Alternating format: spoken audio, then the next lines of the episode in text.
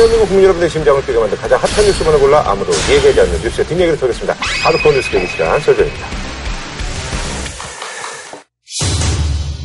많은 대통령들, 또 이제 세계도 사실 이제 주목하고 있었죠. 아베 총리가 다음화를 발표했는데 진정성이 전혀 뭐 느껴지지 않는 중국에 대한 배려가 좀 있습니다. 그러니까 우리는 무시를 하고 말을 굉장히 번들어하게 했어요. 정말 아베스럽게 만들었어요.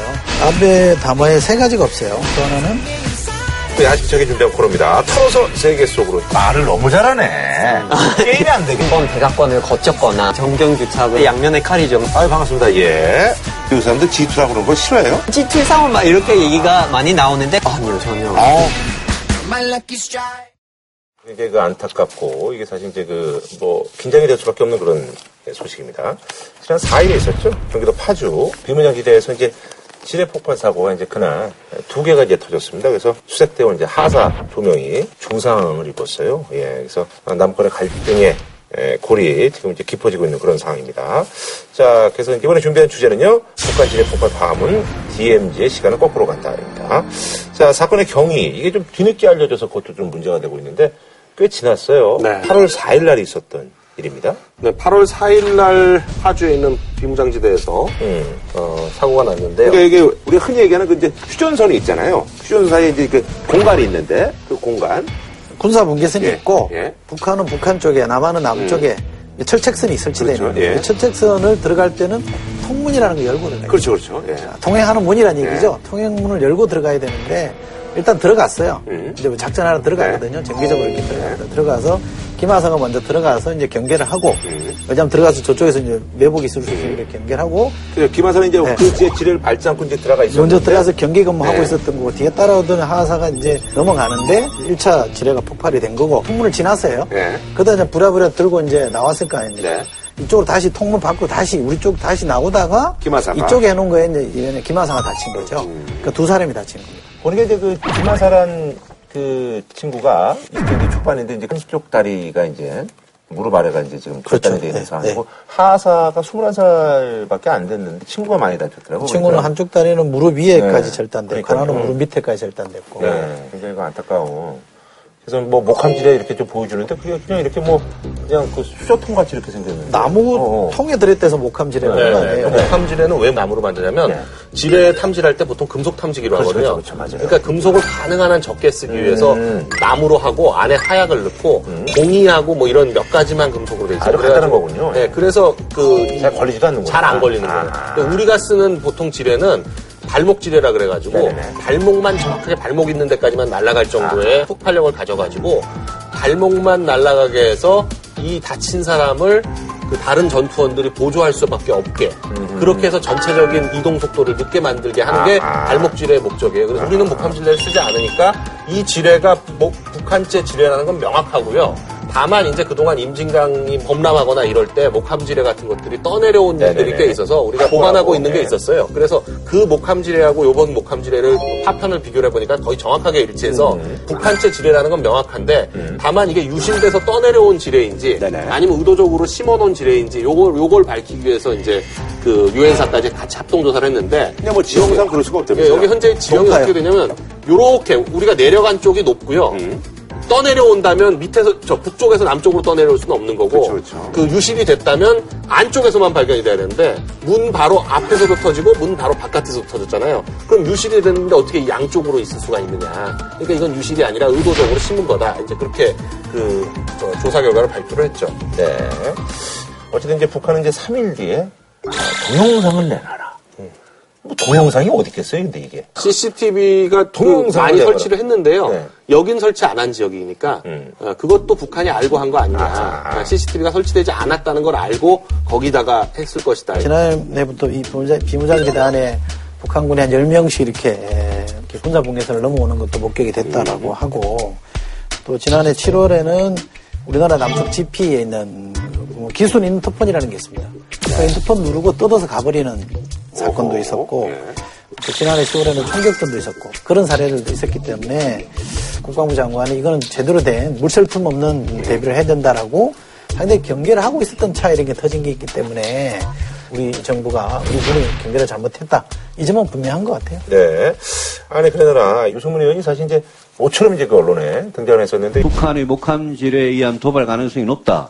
이렇게 됐는데 우리 통일부 장관이라는 사람은 남북 고위급 회담을 그 다음날 8월 5일 날 제안을 합니까? 뭐, 이좀 정신 나간 짓 아닙니까? 이게 사실 이제 그 뭐 사고가 나고 나서 이제 그 보고하는 그런 시점이라든지 이런 것들이 지금 명확하지가 않아가지고 이것 때문에 또 약간 또 논란이 되고 이게 있어요. 전체 구도를 좀 이해할 필요가 음. 있는데요. 4일 날 네네. 오전 7시 35분에서 40분 사이에 사고가 터졌습니다. 근데 정부가 공식 발표한 거는 10일입니다. 네. 그 전에 기자들한테 브리핑을 했습니다. 6일인가요? 이제 기자들한테 얘기를 하면서 엠바고를 걸어서 10일 날 오전 10시까지는 엠바고를 걸어놨습니다. 그러니까 보도를 못 하는 거였죠. 그러니까 10일 날 오전 10시인가에 공식적으로 이제 발표를 했으니까 4일부터 10일까지는 뭔가 일이 있었던 거죠. 그 안에서는. 근데 그게 뭐냐 이렇게 따져보는 거고 또 하나 이제 크게 봐야 될 게 뭐냐면 10일 날은 유엔사가 북한에다가 장성급 회담을 하자고 요구를 합니다. 이 문제를 따지기 위해서. 그러니까 유엔사가 입장을 밝히는데 청와대는 아무 얘기가 없었어요. 그러다가 11일 날 청와대 발언이 나왔어요. 이거는 정전협정 위반이고 뭐 불가침 협의를 위반한 거다 이렇게 공격을 했단 말이에요. 8월 10일에 이제 발표했던 건 그 청와대 지금 8월 10일 날은 국방부 국방부 그. 김민석 대변인이가 네. 근데 11일까지 아무것도 안 하다가 갑자기 그때부터 혹독한 대가를 치르겠다.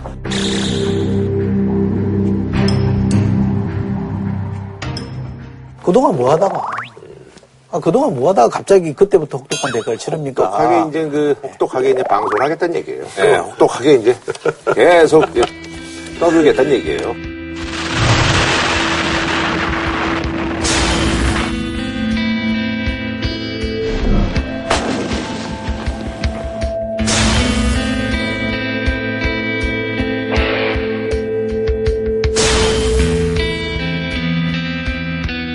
그러니까 이게 11일 날 이게 에, 처음 대 북한의 성명이 나왔습니다. 근데 이게 아무리 늦게 나가도 8일 날 NSC가 있었잖아요. 국가안전보장 회의가 있었기 때문에 8일 날 김관진 안보실장이 국가안전보장 회의를 주재를 했으면 이게 북한 소행이라는 게 확인이 됐잖아요. 그죠? 그건 분명해진 겁니다. 그런데 10일 날 박근혜 대통령이 수석비서회의 하면서 남북 간의 표준시 바뀐 거, 북한이 표준시를 30분 그것만 늦췄죠. 늦춘 것만 가지고 뭐라고 그랬어요. 이 문제에 대해서 언급을 안 했습니다. 그러다가 이제 11일 날 첫 청와대 발표가 나온 거잖아요. 이게 상식적으로 얘기가 안 되는 겁니다. 그래서 이제 결정적으로 문제가 되는 게 지금 이제 그 한민국 국방부 장관이 국회 가서 대답한 거는 8월 4일 늦게 에, 북한의 목함질에 의한 도발이다. 가능성이 매우 높다. 이렇게 에, 확인을 했고 그런 사실이 다 보고가 됐고 그 청와대가 그 어, 얘기를 듣고 나서 발끈해서 우린 받은 바 없다. 북한의 도발이라는 얘기는 못 들었다 이렇게 얘기한 겁니다. 그러니까 북한의 도발이라는 얘기는 5일날 처음 들어왔다 이렇게 얘기하는 거예요. 그래서 말을 바꿨죠. 이제. 말을 바꾼 거 아닙니까? 국회 현안 보고에서 한민구 국방장관이 한 발언을 청와대가 전면 부인했는데 한 장관은 뒤늦게 자신의 착각이라고 말을 뒤집었습니다. 한민구 장관은 청와대 해명 이후 자신이 착각을 했다고 말을 바꿨습니다. 그런데 일국의 국방부 장관이 국회 가서 답변하는 거를 기억에 차고다라고 뒤집을 수 있느냐라는 게 문제가 하나 있고 그동안 우리가 세월호 참사 터지고 메르스 터졌을 때 청와대 일관되게 얘기했던 게 뭐냐면 방역이나 안전 문제, 이 재난 사고는 우리가 컨트롤 타워가 아니다. 청와대가 재난 컨트롤 타워는 어, 관련이 없다 이런 입장을 밝혀서 책임 회피 아니냐 이런 지적이 나왔습니다. 안보실은 통일, 안보, 정보, 국방의 컨트롤 타워라고 선을 명확히 그은 겁니다. 근데 이번에 보면 이게 컨트롤 타워 역할을 안 한 거잖아요. 제가 볼 때 대통령이 굉장히 이제 뭐가 터지면은 굉장히 오랫동안 심사숙고하고 어, 대해서- 스타일이 이제 뭐- 네, 원래 스타일이 그래서 이 여기에 대해서도 반응이 지금 17일 날 나와 오늘 나왔습니다. 오늘 을지 프리덤 가디언 UFG라고 하는 연습 시작하는 것 을지 국무회의로 오늘 주재했거든요. 오늘 대통령 입으로 직접 표현을 했어요. 북한의 지난 비무장지대 지뢰 도발은 불법적으로 군사 분계선을 침범해서 우리 장병의 살상을 기도한 명백한 군사 도발입니다. 그리고 어, 대통령은 아직 이 장병들에 대해서 위문을 에, 가지 않았죠. 않은 상태인데 사실 이제 그저 문재인 대표는 이제 발빠르게 이제 갔다. 네, 갔었죠. 왔는데요. 근데 제가 볼 땐 대통령이 뭐곧 다시 가실 것 같은데 굉장히 지금 늦었는데 이게 늦은 게 4일날 사고가 났는데 5일날 경원선 기공식이 기공식. 기공식이 그 예정이 돼 있었어요. 예. 기공식이 있었고 5일날 또 이희호 여사가 방북을 하기로 돼 있었단 말이에요. 네. 또 방북을 했어요. 그리고 5일날 또 뭐가 있었냐면 통일부에서. 고위급 회담을 회담을 하자고 오전 11시 반에 전화를 한 거예요. 그러니까 이 오전에 여러 가지 일이 예정이 돼 있는데 전날 밤에 보고를 받은 거예요. 그러니까 보고를 받아서 치면 예, 그- 그러니까 보고를 받았는데 음. 결정이 안 나는 거야. 이걸 다 취소할지 말지, 아하. 뭐 어떻게 될지. 그러니까 제가 볼 때 제가 볼 때는 그런 거예요. 그러니까 적어도 이걸 다 취소시킬 수는 없으니 음. 보고라도 늦게 받은 걸로 하자. 이렇게 된 게 아닌가. 아하. 5일날 오후에 받았다고 청와대는 좀. 그렇게 하더라도 설명이 안 되는 게 뭐냐면 5일날 저녁에 합참의장이 뭐 했습니까? 공무실 직원들이랑 회식했어요. 그 신문에 나왔죠. 폭탄주 먹었다고 신문에 나왔어요. 국방부는 아니라고 얘기합니다만 맥주 몇 잔 먹었다고 얘기합니다만 맥주를 마셨건 폭탄주를 마셨건 그 와중에 합참 의장이라는 사람이 두 시간 동안이나 음식점에서 회식하고 있는 게 맞느냐는 거죠. 그러면 합참 의장도 위기의식이 없었고 청와대도 위기의식이 없었다는 거 아니에요. 두 개 같은 스탠스를 취하고 있는 거예요. 그렇잖아요. 근데 합참 의장이 상당히 긴박하게 자- 움직이려고 했었는데 약간 느슨해졌다는 얘기로 만약에 추론한다 그러면 청와대에서 뭔가 사인이 온 거죠. 야, 호들갑 떨지 말고 일단 이 상태로 진행을 가보자라는 메시지가 왔으니까 저렇게 한 걸 거라고 생각해요. 안 그러면 저는 상- 설명이 안 돼요. 왜냐하면 과거에 천안함 폭침 때도 합참 의장이 술 먹고 잔이라고 보고를 못 받아가지고 나중에 감사원 감사 받고 잘렸잖아요. 그러니까 이게 굉장히 심각한 문제인데 그거를 굉장히 이렇게 느슨하게 봤다는 건 마찬가지 똑같은 얘기고 그러니까 이렇게 짐작할 수 이거 100%제 짐작인데 북한하고 지금 뭔가 물밑에서 지금 지금 접촉이 진행 중이었다는 거죠. 뭔가 물밑에 진행 중이었기 때문에 이 흐름을 깨기 싫으니까 조심조심 반응을 한 건데 가다 보니까 이게 에, 에, 삐져나간 거죠. 국회 쪽에서도 알게 되고 이게 통제가 안 되는 상황까지 가다 보니까 부랴부랴 11일 날 성명 내고 그 이후부터는 강경 스탠스를 취하기 시작한 겁니다. 이래야 이제 앞뒤가 맞아떨어지는 거거든요. 원래 만약에 저기 이런 기류가 없고 그랬으면 바로 이제 뭐 다음 날 어떤 뭐 얘기가 나오거나 아니면 아, 그렇죠. 바로 다음 날 아, 이거 뭐 지뢰 5일이나 폭발로 좀 하사 두 명이 다리가 날아갔는데 당연히 뭔가 발표가 있었어야죠. 근데 조사한다고 일주일이나 가지고 있었다는 거는 육군 어쨌든- 무기를 가지고 있었잖아요. 조사는 근데 뭐 네. 하루 이틀이면 끝나는 거예요? 당일날 8월 4일날 저녁 때 이미 군단 내에서는 북한 소행이라고 나왔죠. 나왔고 아니 6일씩 할 게 뭐가 있어요. 제가 볼 때는 8월 15일에 맞춰가지고 뭔가 뭐 획기적인 제안도 하고 뭐 이러려고 쭉 이렇게 단계적으로 하고 있었는데 이게 툭 터지는 바람에 이게 안 맞아 들어간 것 같아요. 이게 네. 또 물밑에서 뭔가 있었다라고 짐작할 수는 바- 짐작할 수밖에 없어요. 왜냐하면 뭐 통일준비위원회인가요? 통준이라는 데서 뭔가 보고서를 내서 청와대 건의한 게 있다는 거잖아요. 그거에 맞춰서 스케줄을 쭉 진행해 나가는 거였다는 겁니다. 그러니까 예, 뭐 그런 것 같더라고요. 그래서 그렇죠? 지난번에 보니까 그 저기 현경대 네. 현경대 민주평통. 그 네. 민주평통이고. 소속위원장. 네. 현경대 씨가 뭐 지난번에 보니까 뭐 통일이 어느 날 갑자기 올 것 같다. 네, 뭐 그런 얘기도 그런 하고. 얘기도 하고 뭐 그러더라고 보니까. 아니 근데 제가 하나만 더 네. 말씀드리면 이미 이 군에서는 북한의 지뢰 도발이라고 어, 확인되고 있는데 통일부는 계속 어, 화해 제스처를 던지는 거잖아요. 오죽하면 정돈 국방위원장이 새누리당 소속 아닙니까? 안보실장 잘라라. 안보는 우리 거라고 입만 열면 외치는 보수 정부가 이게 뭡니까 이게? 한글로 평좀 부탁드리겠습니다. 저는 이게 안보는 음, 청와대가 건수를 타고 다는 얘기를 그렇게 호언장담했는데 막상 안보 관련 사태가 터지니까 아, 우왕좌왕 아무것도 안 하는 음, 이런 걸 보면서 저는 이런 생각을 했습니다. 대한민국에서 정말 바닥이 안 보이는 거잖아요. 저기 바닥이라고 생각했는데 더 못하고 더 못하는 게 몇 군데 있어요. 제가 첫 번째 떠올렸던 게 새정치 민주화의 혼란이었거든요. 네. 전후무당은 끝없이 바닥을 새로 치 만든다 그렇게 생각했어요. 언젠가 바닥이 이랬는데 또 바닥이 새로운 바닥이 생기더라고 보니까. 두 바닥은 계속 내려가서 바닥이에요. 그렇죠. 예. 그 다음에 박근혜 정부의 무능이 바닥을 모르는 것 같고 또 하나는 최근에 뭐 롯데니 뭐 이런 걸 보면 재벌들의 추태 형제들 간에 싸우고 부자들 간에 싸우고 이거 하는 추태 이것도 바닥을 몰라요. 어디까지 갈 줄 모릅니다. 정말 바닥을 모르는 이 세 가지 때문에 국민들 멍듭니다. 근데 저는 그, 어, 이번에는 뭔가 좀 대응을 해야 될 것 같다. 왜냐면 김관진 실장이 사실 그동안 국방부 장관 그렇게 오래 하고, 그 다음에 바로 안보실장 돼가지고 했는데, 5년 동안 보여준 게 없어요. 정말 제대로 보복하지 못한다면, 그 자리를 다, 뭐, 내놔야 된다. 아, 이런 상황이다. 알겠습니다. 자, 서준이 말이죠. 여름 특집으로 야심차게 준비한 코너입니다. 털어서 세계 속으로입니다.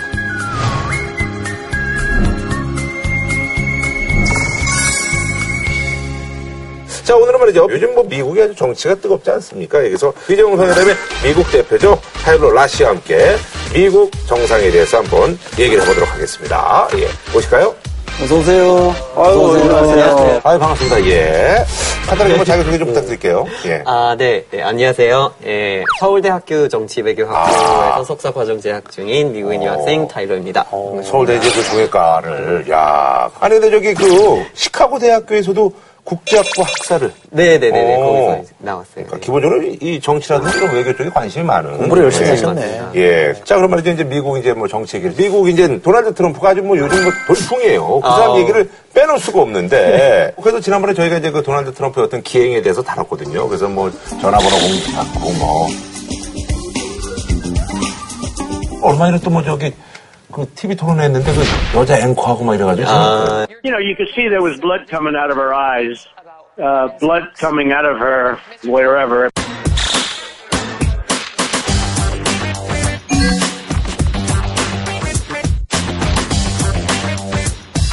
그것도 있었죠. 그러니까 원래 공화, 그러니까 공화당 후보들이 다 같이 나와서 그 토론을 할때 다짐을 하잖아요.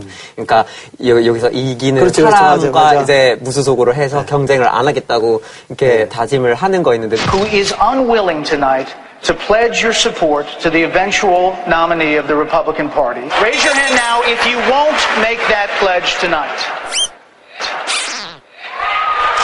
Mr. Trump. 요즘 미국 사람들은 어떻게 봐요? 미국 사람들은 일단 도널드 트럼프 얘기를 꺼내면 약간 그분의 특징부터 얘기해야 될 것 같아요. 원래 그 사업가이신데 그쵸. 그 사람이 이제 사업을 하다가 이제 엔터테인먼트 쪽으로 나와, 나오셨던 거죠. 뭐 브랜드를 하고 그러면서 대중들한테 많이 알려졌는데 그래서 사람들이 그분을 봤을 때는 약간 좀 엔터테인먼트의 느낌이 없지는 아하. 않거든요. 그래서 그것도 그분이 이제 자기 돈으로 이렇게 준말을 해서 활동을 하고 있기 때문에 다른 사람들한테 그냥 하고 싶은 말을 다 해주기 때문에 보면서 사람들이 되게 좋아할 때도 있어요. 약간 광대로 보는 거예요? 어, 광대로 본다고 하기보다는 나도 그 자리에 있었으면 그 정치인한테 그런 말을 하겠지 하고 아하. 그렇게 생각하는 사람이 많은 것 같아요. 그러면 뭐 네. 미국인들 반응이 아 속 시원하다 뭐 이렇게 속 시원할 때도 있고 근데 양면의 칼이죠. 그러니까 자기 아. 돈으로 하는 거기 때문에 견제가 없는데 그래서 막말을 많이 하기도 하고 조심스럽게 해야 되는데 근데 그렇지 못하신 부분도 없지 않죠. 네. 아 개인적으로 어떻게 생각해요?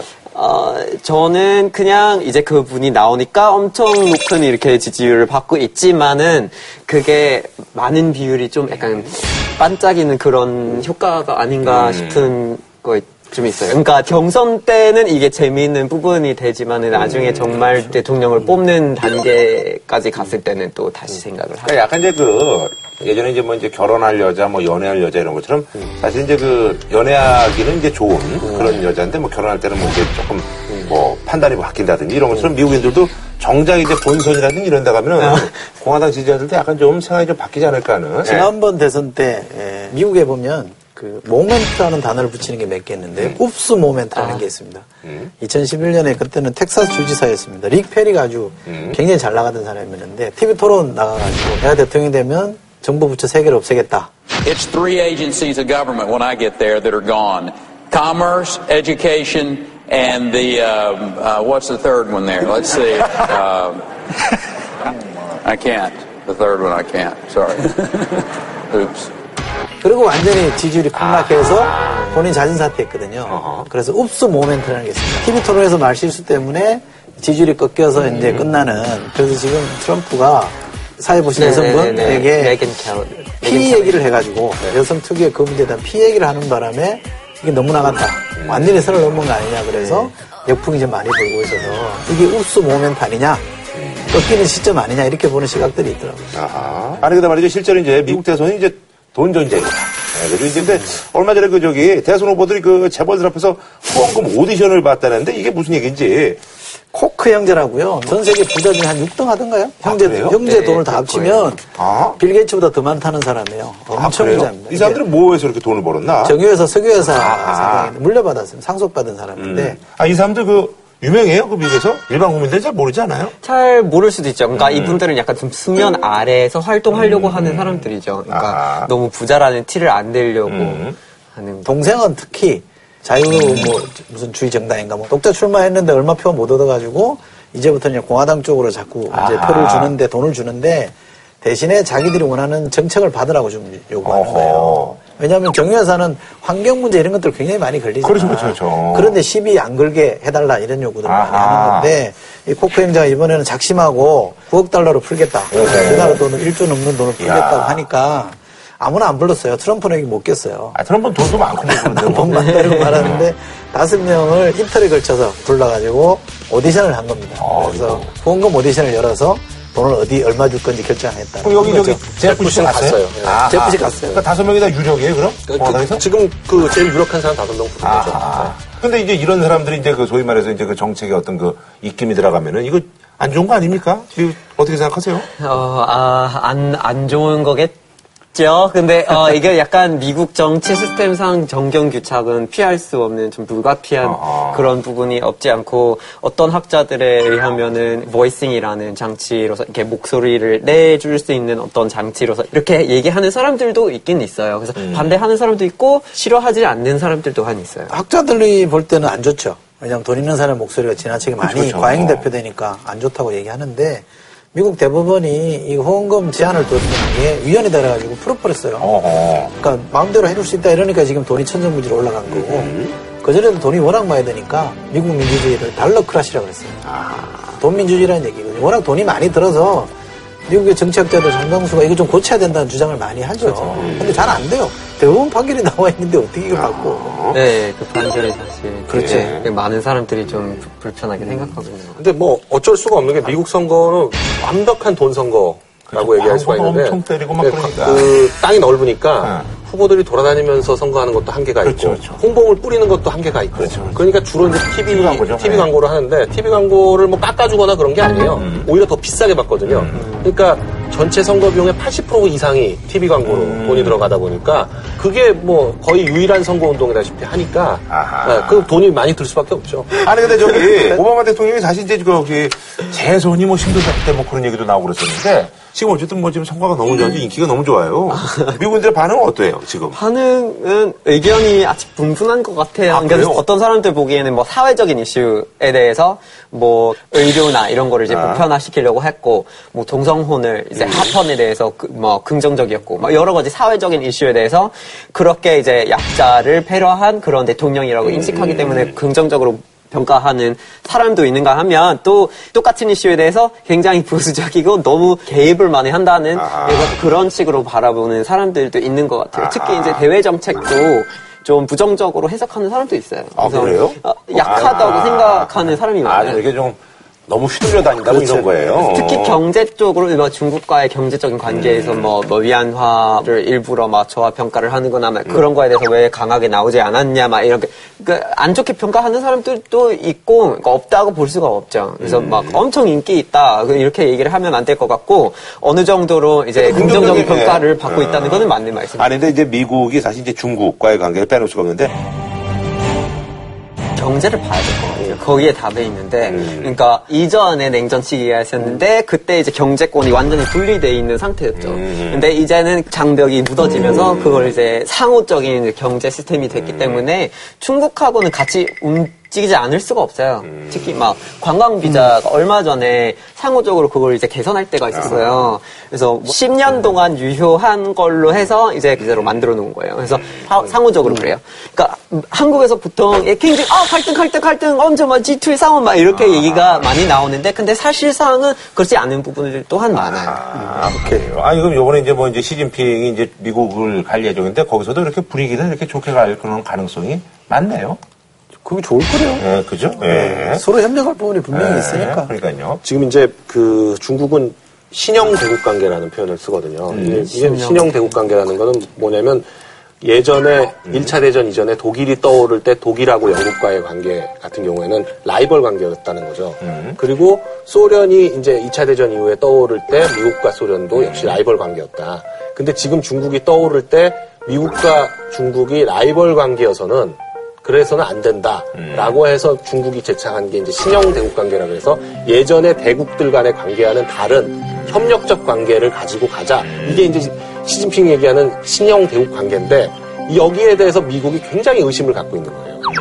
왜냐하면 외부적으로는 신형 대국 관계라고 해서 협력적으로 가자고 하면서 이제 시진핑은 대국 불기를 공고연하게 내세우는 거거든요. 이제 중국이 대국으로서 일어나야 된다 라고 하면서 바다와 관련한 태평양 쪽에 연한 이, 이런 문제 그리고 군사력 문제, 경제력 문제에 있어서도 미국하고 대등하게 상대해 볼 수 있지 않느냐라는 그런 얘기를 하는 건데 그러니까 미국은 겉으로는 협력적으로 하자고 하면서 속으로는 군사력도 엄청나게 키우고 세계적으로 지금 군사비 지출이 가장 많이 증가하는 게 중국이거든요.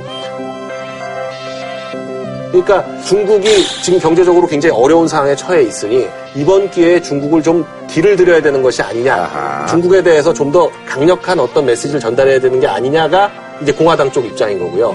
오바마는 얼마 안 남았으니까 얼마 안 남은 기간 동안에. 좋게 좋게 마무리를 짓는 것이 더 낫지 않겠냐. 이게 이제 좀 입장이 바뀌 다른 거죠. 이제 마지막으로 오바마 대통령 그리고 네. 이제 우리 또 한국에 또 이제 있으니까 또 박근혜 대통령한테 뭐 한마디씩 하시면서 아, 마무리 네. 짓까요? 그럼? 네네. 예. 예. 어, 오바마 대통령한테 어, 수고하셨습니다. 음. 네, 그리고 박 대통령한테 어, 앞으로도 수고 부탁드리겠습니다. 아주 정치적인 사람이네. 뭐, 말을 너무 잘하네. 게임이 안 되겠네. 다른. 사람들은. 네. 어? 어, 내가 보니까 뭐 로봇 하기나 이런 사람들은 안 되겠네. 그럼 잘하더라도 그게 사투리가 있어서 그렇지. 야, 실례야. 훨씬, 훨씬. 야.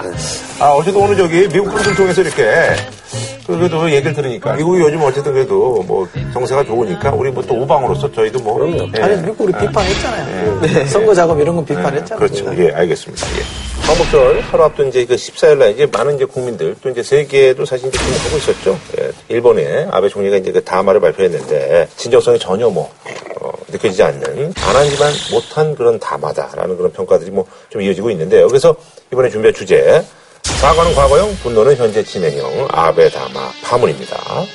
아베 담화에 세 가지가 없어요. 주어가 없고요. 진정한 사죄가 없습니다. 사죄라는 단어는 있는데 진심 어린 사죄의 표현은 없고요. 또 하나는 전쟁을 하지 않겠다는 부전의 의지가 없습니다.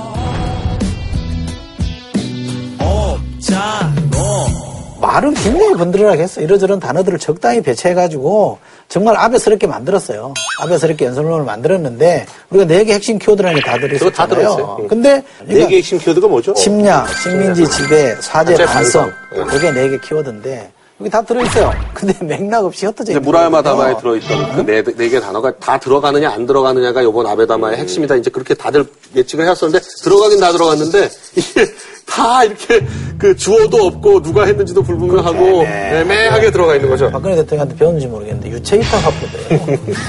이게 너무 딴 사람 얘기하듯이 자기 나라 책임 아닌 것처럼 얘기하듯이 얘기하는 유체이탈 그 화법이 주어 하나 있고요. 그렇죠, 뭐, 예. 그렇죠. 또 하나는 에, 중국에 대한 배려가 좀 있습니다. 근데, 근데 아, 네. 한국에 대해서는 어. 완전 생무시하는 거예요. 그러니까 저도 이제 그저 읽어봤거든요. 근데 진짜 그 중국 얘기는 있더라고요. 이거 보면 전쟁의 온갖 고통을 겪은 중국인 그러니까 이런 표현을 써요. 한국도 한번 표- 그 언급을 하기는 해요. 한번 여러 나라 얘기할 때 나옵니다. 인도네시아, 필리핀을 비롯한 동남아시아 국가들, 대만, 한국, 중국 등 이웃 사람인 아시아인들이 걸어온 고난의 역사를 가슴에 새기며 여기는 여기 있는 게 별로 의미가 없어요. 또 하나는 시바 사관이라고 있습니다. 그게 이번 담화문에 그대로 들어있습니다. 우리나라를 정복해 점령했을 때까지 식민지화 했을 때까지는 일본이 잘했다고 보는 거예요. 전혀 부끄러움이 없습니다.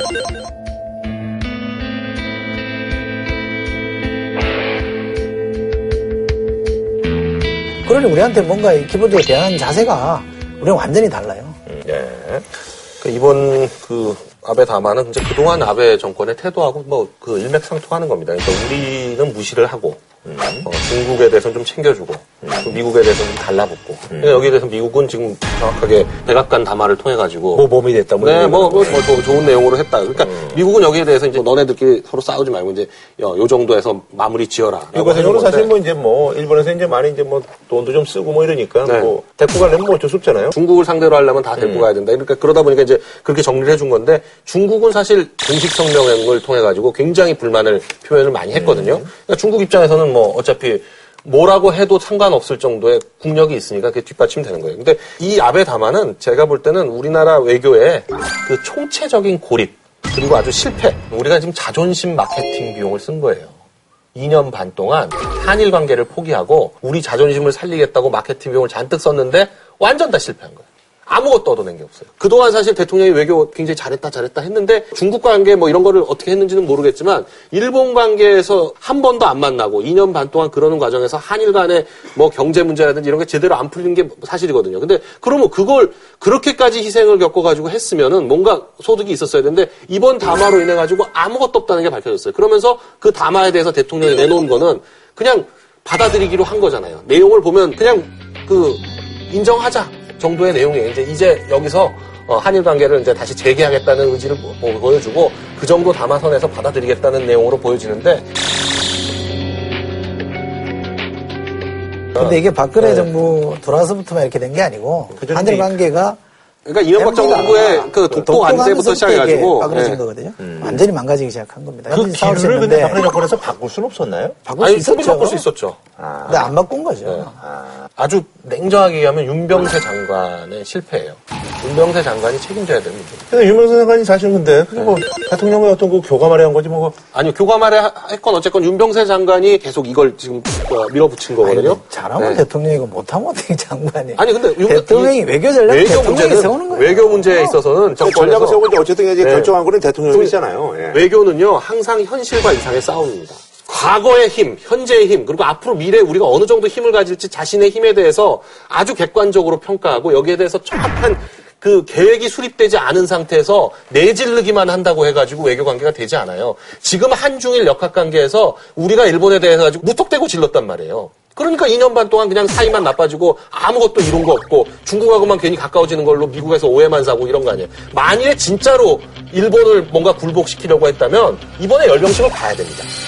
도박을 해야죠. 중국 9월 3일날 전승식에 그 박근혜 대통령 오라는 거 아니에요. 근데 안 가는 걸로 지금 내부적으로 정리가 됐다는 거거든요. 미국이 계속 못 가게 하니까 안 가는 걸로 거의 지금 결, 그 얘기가 나, 나왔거든요.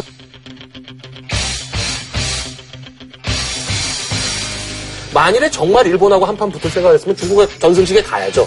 가서 정말 중국 쪽으로 붙겠구나라고 해가지고 일본을 미국이 누르게 만들었어야죠. 그게 안 되면서 그냥 일방적으로 위안부 뭐 인권 문제니까 우리가 도덕적 우위에 섰다? 이게 되지가 않아요. 인권이라는 게 그 국제사회에서 인권은 감정의 문제가 아니고요. 굉장히 정치적인 겁니다. 그래서 인권 문제를 내세우기 위해서는 정말 전략적인 그 시각이라든지 전략적으로 명확한 계획이 없이 그냥 불쑥 튀어나와가지고 될 수 있는 문제가 아니었는데 지금 우리는 그냥 우리가 도덕적으로 우위에 있으니까 이거 계속 밀어붙이면 될 거다. 위안부 문제 계속 얘기하면 된다. 물론 일부 국가들은 도와줬죠. 뭐 일부 유럽에 있는 몇몇 국가들은 그런 거에 대해서 말로 몇 번이 도와주고 언론에서 좀 도와주고 도와줬는데 그렇게 해서 얻은 게 뭐가 있어요? 실제로 얻은 건 하나도 없이 이번 아베 담화 이게 끝 아닙니까? 저는 지금 말씀하신 그 상당 부분 공감합니다만 네. 박근혜 대통령이 대일 관계를 왜 이렇게 풀었느냐에 대해서 저는 기본적인 이유가 정례 정치용이었다. 저는 그게 첫 번째 동인이라고 보고요. 어떤 면 이제 보세 아이콘이라든지 뭐 이런 그렇죠. 어, 그런 거고 그 다음에 전략적인 실책이에요. 날레키 스터든 그 코네티켓 교수가 그런 말을 했는데 미국이 저런 입장을 취하는 한 일본은 계속 저렇게 간다는 겁니다. 그럼 우리가 미국으로 움직이는 정- 외교를 했어야 되잖아요. 근데 미국하고도 지금 사실 좀 삐걱거려요. 이 미국하고의 뭔가 deal이 가능하려면 남북 관계에서 우리가 좀 뭔가 이니셔티브를 갖고 움직였어야 되거든요. 그러면 이러한 핵 문제 풀듯이 남북 관계도 뭔가 상당히 진전이 있을 수 있었고 오바마가 한 번도 문제를 풀려고 하는 적극적인 이른바 legacy building 차원에서 도전할 수 있는 과제였는데 그걸 못했기 때문에 일본이 미국이랑 딱 손잡고 우리를 압박할 수 있는 구도가 만들어진 거예요. 그런 점에서 보면 전략적으로 너무 어, 국내 정치적으로 활용하고 어, 외부적으로 보이기에는 자존심만 내세우는 것처럼 보이지 아무것도 지금 어, 내고를 할 만한 그참 이게 우리가 레버리지가 없었어요. 이건 이제 뭐 이게 항상 이렇게 저기 갑갑한 그런 상황이고 지금 상당히 깝깝해요. 네, 진짜 그 저기 우리나라 그저 외교가 아주 이거 진짜 힘드네요.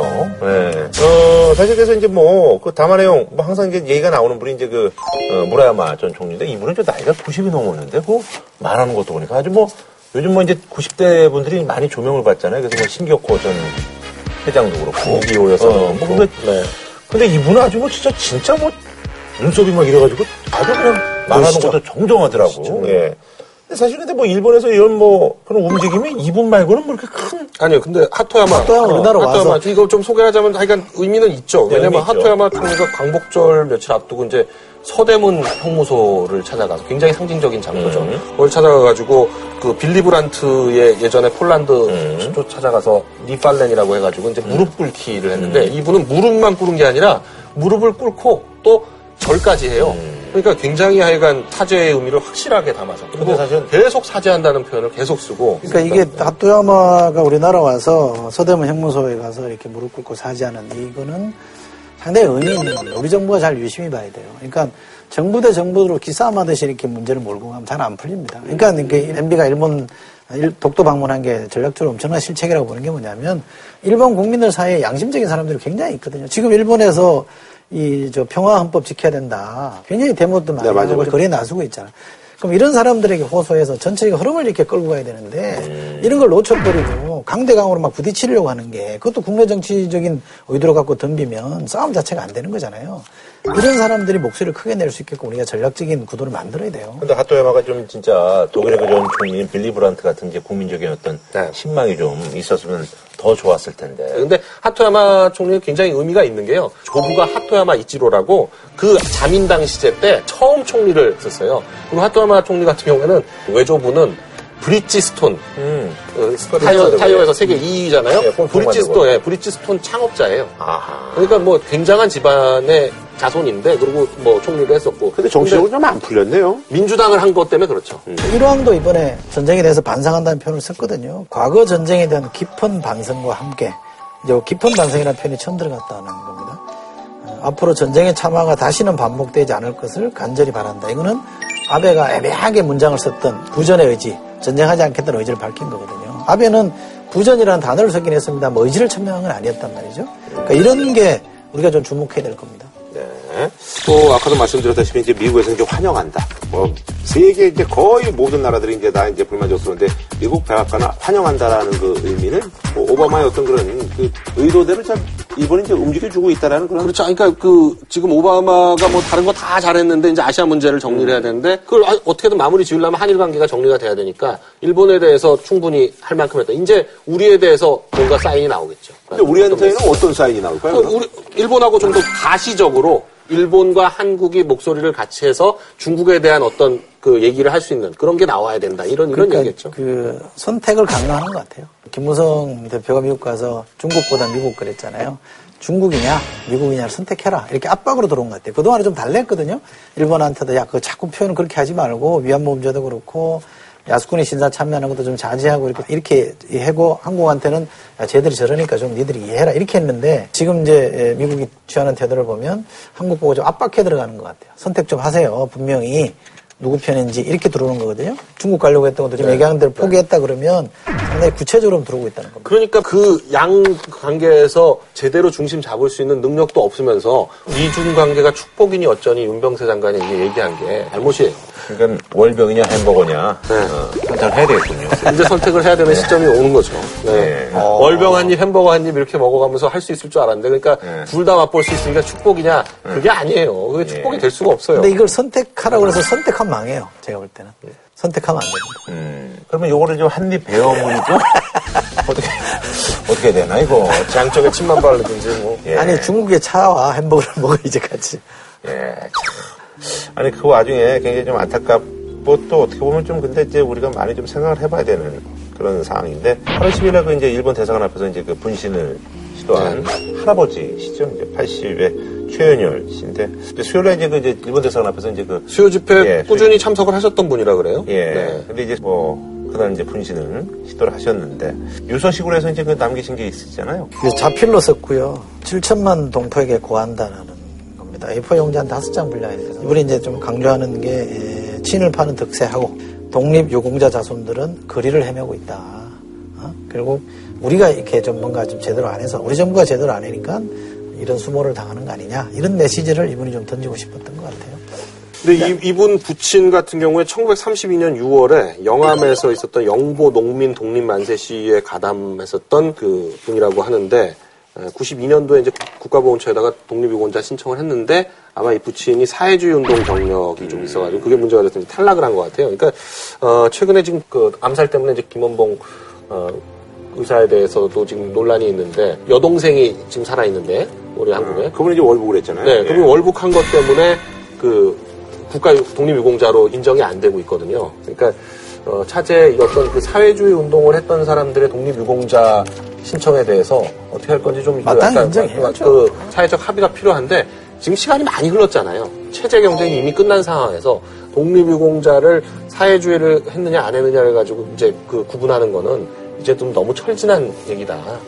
그 확실히 인정되는 분들이 있거든요, 굉장히. 그, 그 독립운동 하면 자손이 3대까지 가난에 시달린다 이런 얘기가 있잖아요. 실제로 그렇게 되어 있습니다. 독립, 독립운동 하신 분들에 대해서는 뭐 성향 이런 거 따지지 말고 충분히 우리가 예우하는 게 좋고 그게 우리, 우리의 자부심 아닙니까? 자, 한준호 평경 부탁드리겠습니다.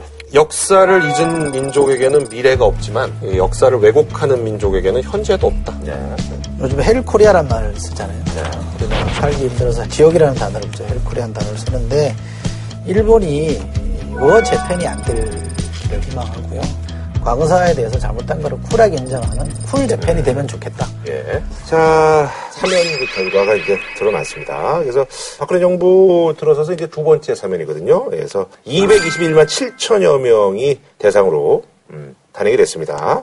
이 결과를 두고 여러 가지 상반된 입장을 보이고 있는데요. 그래서 이번에 준비한 주제는요. 박근혜 대통령의 광복절 특사 사면의 조건입니다. 사실은 뭐 이제 지금 뭐 임기는 뭐 이제 반 정도 남으셨습니다만 어쨌든 역대 정권에 비해서는 좀 사면은 여태까지 이제 단행된 횟수가 좀 적다. 라는 것이죠. 그 이명박 대통령이 7번, 노무현 대통령이 8번, 김대중 대통령이 7번, 김영삼 대통령이 9번, 노태 대통령이 7번, 그 전두환 대통령 같은 경우는 18번을 했으니까요. 이때는 뭐 50 때니까. 네, 50 때는 정말 3.1절 특사, 8.15 특사, 크리스마스 특사, 석탄일 특사. 그러니까 어, 부처님 오신 날 특사. 뭐 이거를 뭐- 잡아놓고 네. 어쨌거나 이제 그, 저, 공간은 좀 한정돼 있으니까. 네. 넣다 뺐다 넣다 뺐다 해야죠. 예. 그때는 뭐 오죽하면 그래서 이제 광복 식사라고 영화까지. 그 사면 이번에 에, 사면은 예상했던 거에 비하면 많이 줄었잖아요. 네. 전 절제된 사면이라고 봅니다. 아, 절제. 긍정적으로 평가합니다. 아, 음. 아, 그 잘했고요. 재벌 청소는 최태원 회장 한번 그렇게 해준 것 같은데 어쨌든 한 명으로 최소화시킨 건 잘한 거죠. 물론 음. 사면을 과연 해야 되냐 말아야 되냐 이 부분에 대해서는 안 하는 게 맞다고 봅니다만 음. 뭐 롯데 사태 터지고 이랬던 것들 때문에 이제 계속 이렇게 물러선 거잖아요. 근데 원래 가을에 그 불꽃놀이를 하잖아요. 그 한화에서 계속 개최를 해왔던 건데 요번에 8.15 광복 70주년 기념으로 그 한강에서 불꽃놀이를 했는데 작년 가을에 했던 불꽃놀이에 비해서 조금 규모가 작았어요. 그랬더니 많은 분들이 하는 얘기가 이 회장님이 사면이 됐으면 좀 더 빵빵 터트려졌을 텐데 아무래도 이게 사면이 안 돼가지고 조금 덜 터트린 감이 있다 이런 얘기를 그뭐 이제 뭐 했었는데 호사가들의 얘기고. 네. 10대 재벌 총수 중에 10명이잖아요. 그러면 그중 7분이 사면을 받은 경험이 있습니다. 음. 이건희 회장 받았죠. 정몽구 회장 받았죠. 최태원 회장 받았죠. 김성현 회장 받았죠. 조양호 회장 받았죠. 근데 두 번 받은 사람도 있어요. 김성현 회장, 이건희 회장, 이번에 최태원에 세번 받은 거니까 재벌 총수들이 10명 중에 7명이나 사면을 받았고 그중에 3명은 두 번씩이나 받았다 그러면 이거는 국민 감정을 볼 때는 안 좋은 건 당연하잖아요. 그런 점에서 재벌 총수가 한 명 들어간 건 잘한 건데 한 명 들어갔으면 저는 이른바 시국 사범들 있잖아요.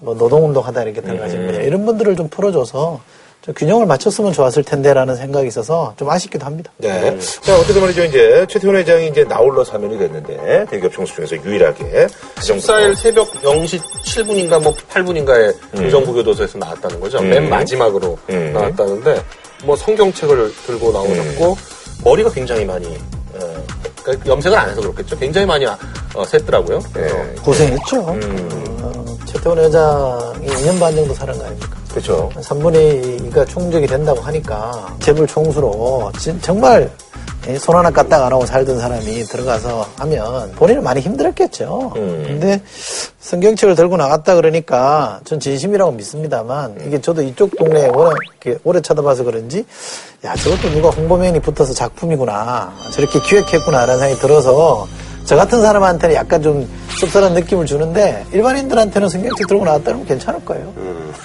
근데 연출 같지 않아요, 좀? 그건 뭐 굳이 뭐 말을 해야 돼요. 예. 다 우린 서로 다 알지만 그러니까 그래도 뭐 연출이 한 네. 차원 더 높게 가면 좋, 좋을 텐데. 아니, 근데 한참 더 높은 연출이 어디 있어요? 이게 이건 진심으로 승부해야 되는 게임이거든요. 근데 진심으로 아마 절절하게 이렇게 얘기했으면 성경책 들고 나오는 이 그림보다는 훨씬 막혔을 거예요. 거기 뭐 목탁 같은 게 반입이 안 되잖아요. 그러잖아요. 아니 뭐 김무성 저 대표처럼 컨트롤 한번 하든지. 아니 근데 사실 이제 그 이분이 뭐 옥중에서 어떤 그런 여러 가지 그 메시지들이 이제 뭐 이제 기사화 됐는데 뭐 다 내 탓이다 뭐 이래가지고 이제 잘했죠. 어, 예, 그런 예, 얘기들은 예. 뭐 많이 좀 하셨고 잘했어요. 네. 이게 근데 최민정이라는 이 친구는 참 괜찮은 것 같아요. 저는 뭐 실제로 모르니까 어, 속사정은 모르겠습니다만 해군 장교로 어, 임관해서 이게 사실 이제 자기가 어떤 그 계산된 그런 걸로 해서 해도 이건 대단한 거예요. 그렇죠. 아니, 그럼요. 네. 아니, 그러니까 인간까지는 그렇다고 쳐요. 근데, 어, 이 뒤로 지금 저 네. 깜짝 놀랐어요. 아덴만 가 있다니. 아니 그건 뭐 군에서 가라면 네. 가야죠. 지금 아덴만에 파견돼서 거기 있기 때문에 아버지 나오는데 보지도 못했잖아요. 음. 충무함인가요? 그러니까 실제로 가판 위에서 여러 가지 업무를 하다 보니까 손가락이 부러질 정도로 어, 미끄러지고 그래요. 미끄러지고. 네. 아니 어쨌든 이거 대단한 것 같아 진짜. 네. 아니, 그러니까요. 어 사실 이제 그 김정일 회장 같은 경우는 사실 이제 그 여러 가지 이제 그 추측들이 뭐 사면이 될 것이다. 그리고 행사 때 이제 박근혜 대통령 뭐 옆에도 앉아 계시고 뭐 이래가지고 기대를 많이 했는데 뭐 이유인즉슨 이미 이제 두 번에 이제 그렇죠. 두 번이나 사면 됐기 때문에 네. 세번 사면 한 사람 세 번 사면 하는 게 과연 적절한가 이런 이제 논란이 있었던 것 같아요. NIG 그룹 같은 경우는 사실 그래서 이제 9번상하고 이제 9번이요. 그쪽도 약간 좀 뭐 기대를 한 그런 분위기인데. 근데 그 뭐 재질이 안 좋다는 거였죠. 네, 그죠, 예. 재질이 안 좋다는 마지막에 거예요. 이제 뭐그 심리 발행을 하면서 일반인들한테 너무 많이 팔아서 그 피해자들에 대한 피해 복구도 안 돼 있고 그렇기 때문에 조금 어렵다. 그래요. 예. 근데 CJ의 이재현 회장하고 이제 태광의 이호진 회장은 좀 케이스가 다르다고 그러더라고요. 거기는 지금 아직 그 네. 재판이 진행 중이라서요. 네, 지금 이제 그냥 네. 집행정지를 네, 받은 거죠. 네. 어, 원칙적으로 사면 대상이 아닌데다가 네네. 어, 이번에 사면 조건 중에 형이 확정되고 6개월이 지나야만 사면한다는 조건을 아예 있었어요. 아하. 네. 아니 그러잖아. 근데 내년 이제 총선이기 때문에 이제 그 정치인들의 어떤 그 계절이 이제 돌아오고 있는데 사실 이 부분에 있어서 진짜 많은 어떤 여야 정치인들이 사실은 아, 굉장히 아, 깊은 아, 탄식에 빠진. 근데 이제 보시기에는 근데 이제 여러분들이 이제 언급되고 계시는데 이분은 좀 약간 헛물 푼게 아닌가. 뭐 이분은 좀 더 쉬어야 되는데 뭐, 뭐 개인적으로 좀 그런 분들이 좀 계실 거 아닙니까? 예. 뭐 정봉주 전 의원 같은 경우에는 지난번 원래 이제 보통 한 번 출마를 못하게 하는 게 보통이거든요. 그래서 또 통상 5년인데 이분 같은 경우에는 지금 10년이에요. 그래가지고 지금 이번에 사면을 못 받으면 어, 앞으로도 7년 반을 기다려야 되니까 세 번을 못 나가게 되는 거라서 그 언젠가는 좀 사면을 한번 해줘야 되지 않나 싶기는 한데 요번에 기대를 많이 했던 모양이에요. 그래서 그 좀 실망한 듯한 내용의 SNS에 올렸는데 정치인들이 그 SNS가 없었으면 참, 그, 화병이 많이 걸릴 뻔했어요. 그래도 이런 데라도 저 얘기를 하고 그래야지 좀. 그렇죠. 뭐 그런 점도 있겠네요. 예. 네, 뭐 여기도 그렇고 뭐 홍사덕 의장 같은 경우에도 연세는 좀 많으시지만 아마 사면이 됐으면 출마를 하려고 생각을 했을 거고 연세가 근데 네. 많죠. 70대 중반 아니죠? 네, 그렇죠. 그리고 출마는 안 하겠지만 이상득 전 부의장 그리고 박영준 전 차관 이런 이명작 정부 인사들도 있고 또 이광재 지사 같은 경우에도 어, 이번에 사면이 됐으면은 출마를 하지 않았을까 싶은데 이광재 전 지사도 이제 정치자금법 위반. 네, 정치자금법 위반이죠. 네, 네. 그렇게 된 거고.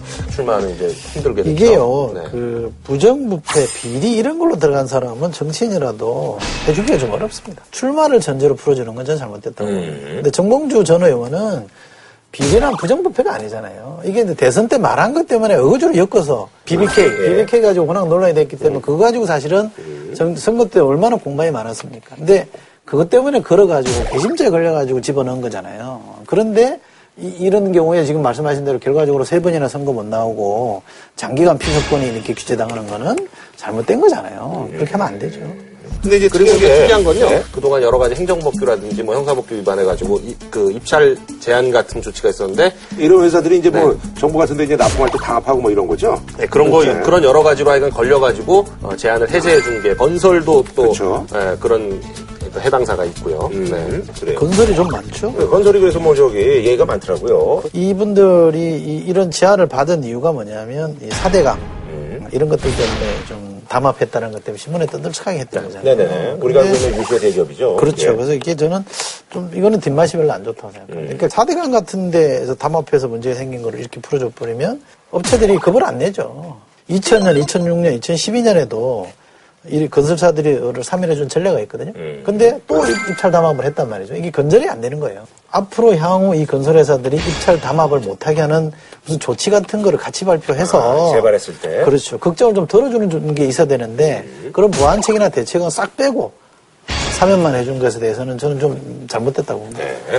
자, 근데 이제 이번 사면이 그 그동안 이제 관행처럼 내려오던 그 쪽지 사면. 지난번에 그 말씀하신 것처럼 성원영 전 회장 돌아가셨습니다만 그분이 뭐 이제 두 번째 사면이 이제 뭐 쪽지 사면이었다 뭐 이런 얘기가 네. 있었잖아요. 그래서 요번에 이제 그 쪽지 사면이 없었던 유일한 사면이었다. 뭐 이런 얘기가 있습니다.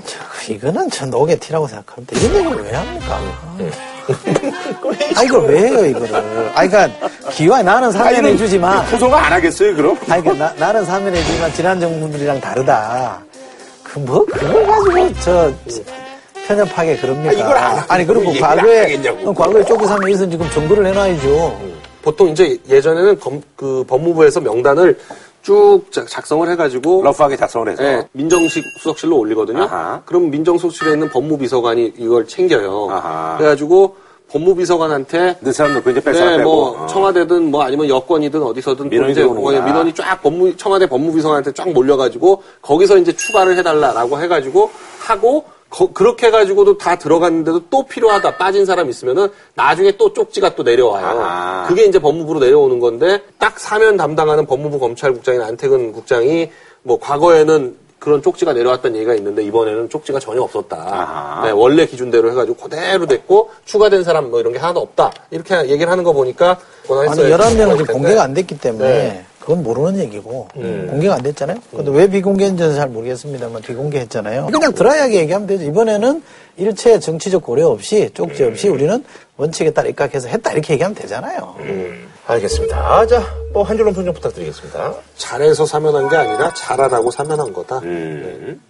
저는 사면을 했으니 이 정부가 AS를 좀 철저히 했으면 좋겠다. 경제 살리라고 사면해 준 거니까 네네. 실제 경제 살리는 활동이 열심히 하는지 안 하는지 좀잘 지켜보고 본인들이 사면한 결과에 책임지는 자세를 좀 보여주면 좋겠다. AS 좀 잘해라. 네. 라는 말씀 드리고 싶습니다. 자, 저희는 다음 주에 찾아뵙도록